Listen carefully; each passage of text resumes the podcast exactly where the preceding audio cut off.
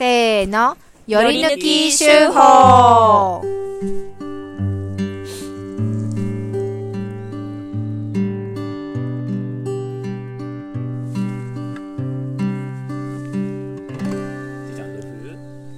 このコーナーは毎週発行している農場手法の中から一つの記事を朗読して味わいます。はい。はい。じゃあ、手法いきますか。はい。なんかありじゃあ、ますちーちゃん、まあ、入れるところまで。あはい、私ちょっと入れるところもあおりますすすめのね。記事。めちゃん、見た？見た見た。そうね。僕もうんまあ、これか、うんこっち、ヘジンさんのやつか、うん。まあ、会員さんのやつかどっちかかなと思ったんですけども、私は何でもいいっす。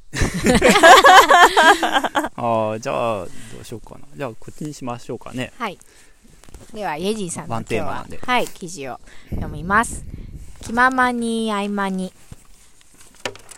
昔は農場は偉かったんだよと。農場の昔話をしてくれたのは農場の創立期を知る山本勲さんです。実は3週間くらい前から、えー山本さんが出荷のお手伝いに来てくださっています。お名前を見てあら懐かしいと感じてくださる方もいらっしゃるかな？山本山本さんは農場が卵の会として始まった頃の会員さんで50代の頃に八里に土地を買い家を建て引っ越ししてきてから30年。自分でも野菜やお米を作り有機農家として暮らしここ数年は自給用の野菜のみ作って暮らしています。農場の40周年の収穫祭に顔を出してくださったり最近では使わなくなった保冷庫を譲ってくださったりと交流していました。ある時なんか手伝うことあったら声かけてねと言ってくださったのでありがたく出荷のお手伝いをしてもらっています。農場は偉かったんだよの意味は当時は観光農家しかいなくて無農薬の野菜なんてなかったし農場に安心な卵や野菜を作ってもらっているという感覚だったから東京の会員はありがたく受け取っていたんだということらしいです。今は消費者の方が偉いんだなという話がなんだか面白くて山本さんにもっと話を聞きたいなと思いました。考えてみれば当時を知る人から直接聞く機会もめったになく特にがっつり農場に暮らしながら関わっていたこともある山本さんの話は貴重かもと思えてきました。これは近々インタビューしなくては。イェジンはい。はい。やっちゃんと山本さんのお写真も載ってますね。そうだね。うん。はい今日もね山本さん来てくれてましたねそうですね。うんはい。先週もね、この話少ししたんですけど、うんうんまあ、記事になって改めて、うんうんいいですね。嬉しいですね。ううんん。ねえこう40周年の収穫祭の時にいらしてくれてたんだね、そうみたいだね。そう、うんうんえっとね、私、ちょっと覚えてて、うんえっと、7年前だね、つまりね。うん、うんあのー正直な話、その、私は卵の会のことは全然知らず、暮らしの実験室になってからしかここの農場と関わってないので、うん。あのー会員さんも実際お会いしたことない方がほとんどだったんだけれども、うんそのやっぱ40周年の時はかなりね、あの会員さんがったくさんいらしてくれてて、うんうん。で、そのうちのお一方っていう感じだったんだけど、うん。まあ、近くに住んでるんだよっていう話をしてたから、うん。あ、そういう方もいらっしゃるんだなっていうのが、うんうん覚えてたんだね。そうそうそう。ん。で、まあ、あの、他にもその、えっと、近隣の農家さんと思ってた人が、うん。えー実はここの出身だったみたいな人も、はいはいはい。あと何人かいらっしゃった気がして、うん。永井さんとか、そうだね。あ 魚住さんとか あ、ね。魚住さんとか、あ、そこがそういうつながりだったんですね、うん。みたいなのを、あの時はすごく感じて、ーうんうん。ね意外とよく分かってないんだよね。うんでもね、その山本さんのお話は結構なんか面白いなと思いました、本当に。ねえ。うん。当時の話をね、うん。やっぱり聞く機会っていうのは。本当もう、だ出荷しながら、うん。ネギ、こんな綺麗なネギ、出すの？みたいな。え、どこまで剥くの？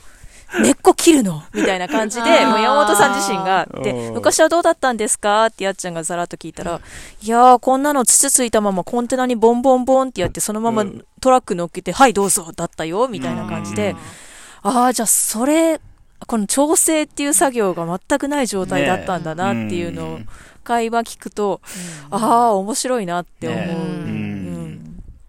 そうね、ですそれね。はまあ有機農家が増えてあそうだね選択肢が広がって、うん。まあ、その会員さん側というか、ね。うん野菜を買う側の人たちとかも、うんうん。たくさんの中から、ねまあ、農場を今選んでもらってるっていうのはあるよね。まあだからね、うんその辺はうん頑張らないとと続けられなくなるというかね。んそうだね。まあ僕の感覚からすると、その皮とか土とかついてる方うんが、うんあの、有機物多い方が嬉しいけどね。土はいらないな。土とかもだってさ、土いる？にゆめちゃ。うんんまた東僕ほら、堆肥作ってるからね。京に住んでたらうん。そうなのよ。ちょっと困っちゃうのかもしれない。ね私、ねあの、東京で一人暮らししてた時に農場からの野菜取ってた側だから、うんうんうんえー、東京のあの狭い台所で土いらないんだよね。あ、すいません、ね今、娘が、なえちゃんがいます、隣に。大ちゃん登場しとく？ゲうん。こんにちは。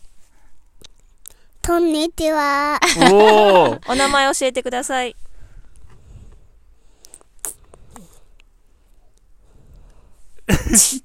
言わなかったね。はい、すいません。ちょっと風邪っ引きで今日ね、あの、回復期なので、保育所お休みして隣におります。うんなので、ちょっとそろそろ私もフあェードアウトするかもしれまはいせね。うんん。でもね、うん。ねあの、うんそう。ちょっと話変わるんですけど、うん。その昔、その山本さんがね、あの、いらっしゃった時の農場からの野菜の送り方っていうのが、多分私全然、あの、今と違ってて、それ面白いなと思ったのは、あの、とにかく大量にバンって、うんその地区ごとに届けて、うんその地区の会員さんが分け合うみたいな感じで、それこそ一人何百グラムとかそういう感じじゃ多分ないんだよね、はいきっとね。なんかそういう感じって面白いなってね。すごく思っていて、うん。ねい。いる人がいる量だけまあ、そうそうそう。まあみんなが必要以上にね、取り合えばちょっと足らなくなるけど、うん。うん。奪い合いは 足りずってやつね。そうそうそう、はいはいはいはい。分け合えば余る、う。うん。うん。結構そういうやり方面白いなーっていうのを結構お話聞いてても、あ、うん。そっかそういう時代だったんですねっていう感じなのうで、ん。うん、面白いなと思いますすごく。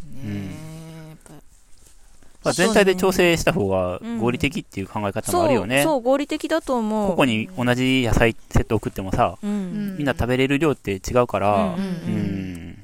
あとね、なんかその、野菜によっては、その一人何百グラムとかっていうのでうん。分けやすい野菜と、あ分けづらいのがあるね、正直。出荷側のね。ね。例えばさ、ごぼうとか言ってそうそうそうそう。大根とかも、まああの、L サイズの人はちょっと大きめの入れようかなとか、うん S サイズの人は小さめの大根にしようかなとかって、そういうのはあるんだけれども、ごぼうとかね、あれさ、一本、一人一本とかだったらいいんだけれども、うんその一本によっても太さ全然違ったりとかするじゃない、ね。だからそれもなかなか難しくって、難しいがゆえに、じゃあ 400g とかってなるんだけど、うん。その 400g とか決めたらさ、それに縛られるわけじゃん。うん。ねいや、もうなんか。足りないって思われてもそうなそうそうそう。とかねこれ一本で 380g なんだけど、これ一本だと足りないって思われるかなとか。うんなんかすごいその辺のジレンマがすごくて、なんかね、難しいよね。ねこの人は分かってくれるからいっかみたいな入れ。方とかねただね、そうう、んだからあの、逆に出荷してると、例えば二股の大根とかでちょっとセクシー大根とかあったりすると、うん。これはちょっとこの人に入れてあげようみたいな、うん。あるよね。笑ってくれるよねみたいな、うん。結構その暮らしの実験室のお客さんはそういう感覚での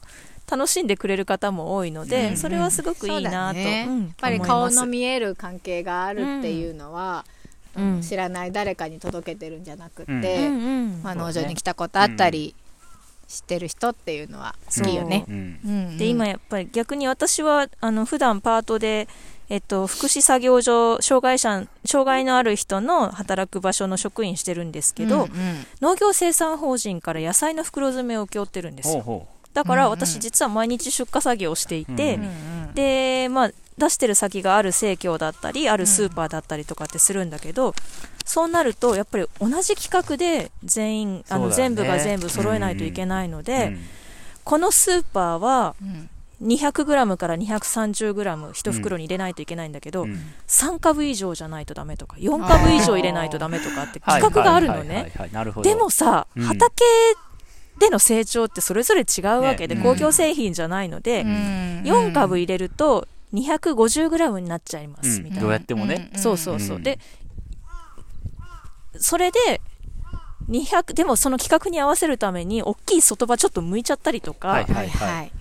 なんか無駄じゃんみたいな。だね。うんなんか、そこをね、ね、すごく、ジレンマを感じる。うんで、今、フードロスの問題とかあるけど、うんうんあ畑の段階でどんだけロスが出てるかみたいな。うん。それを知らずに、うん。あそうだね。の、買った食べ物を全部、あの、ちゃんと使い切りますっていう方ももちろん偉いんだけど、そこのスーパーに並ぶまでにめっちゃロス出てるみたいなのってやっぱ、うん。うんすごいジレンマを感じるので、やっぱりその昔は農場は偉かったんだよっていうその山本さんの言葉とかってすごく今心に響くものがあって、ねやっぱりその今はやっぱり消費者の方が偉いしそうじゃないと買ってもらえないっていうのがあるけど、うんその生産の現場を知れば知るほどやっぱりその状態のまま届けるっていうことに対する意義ってあるなーって、うん思う、うんそのまま持っていけ、行ってたっていうのはすごいよね。すごいよね、うん本当に、トラックに積んで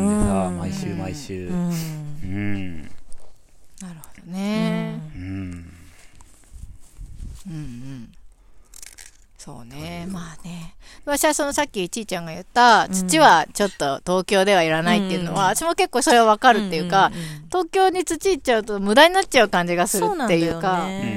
ん。農場とか、まあ、こっちだと調整するとまた土に戻ったりとあか、あ、まあね。ブーちゃんに食べてもらったりとかね、うんその概要とかも、っていうのがあるんだけど、本当に東京だと生ゴミになってしまうっていうかそうなん、だよね。ただもちろんのコンポストとかねあのしてる人もいると思うし、う。んそういうのも選択肢としてあるんだけど、やっぱりなかなかそうじゃなかったりすると、うん。本捨てるのはもったいないよね。そう、うん。なんかね、ゴミになっちゃったりとかするんだよ。生ゴミ結構基本的に生ゴミとして捨てられてることが多いと思うし、うん。だったらやっぱり農場で、なんか、そうそう,、ね葉っぱとか使ってもらえるのはいいなって私は思ってた。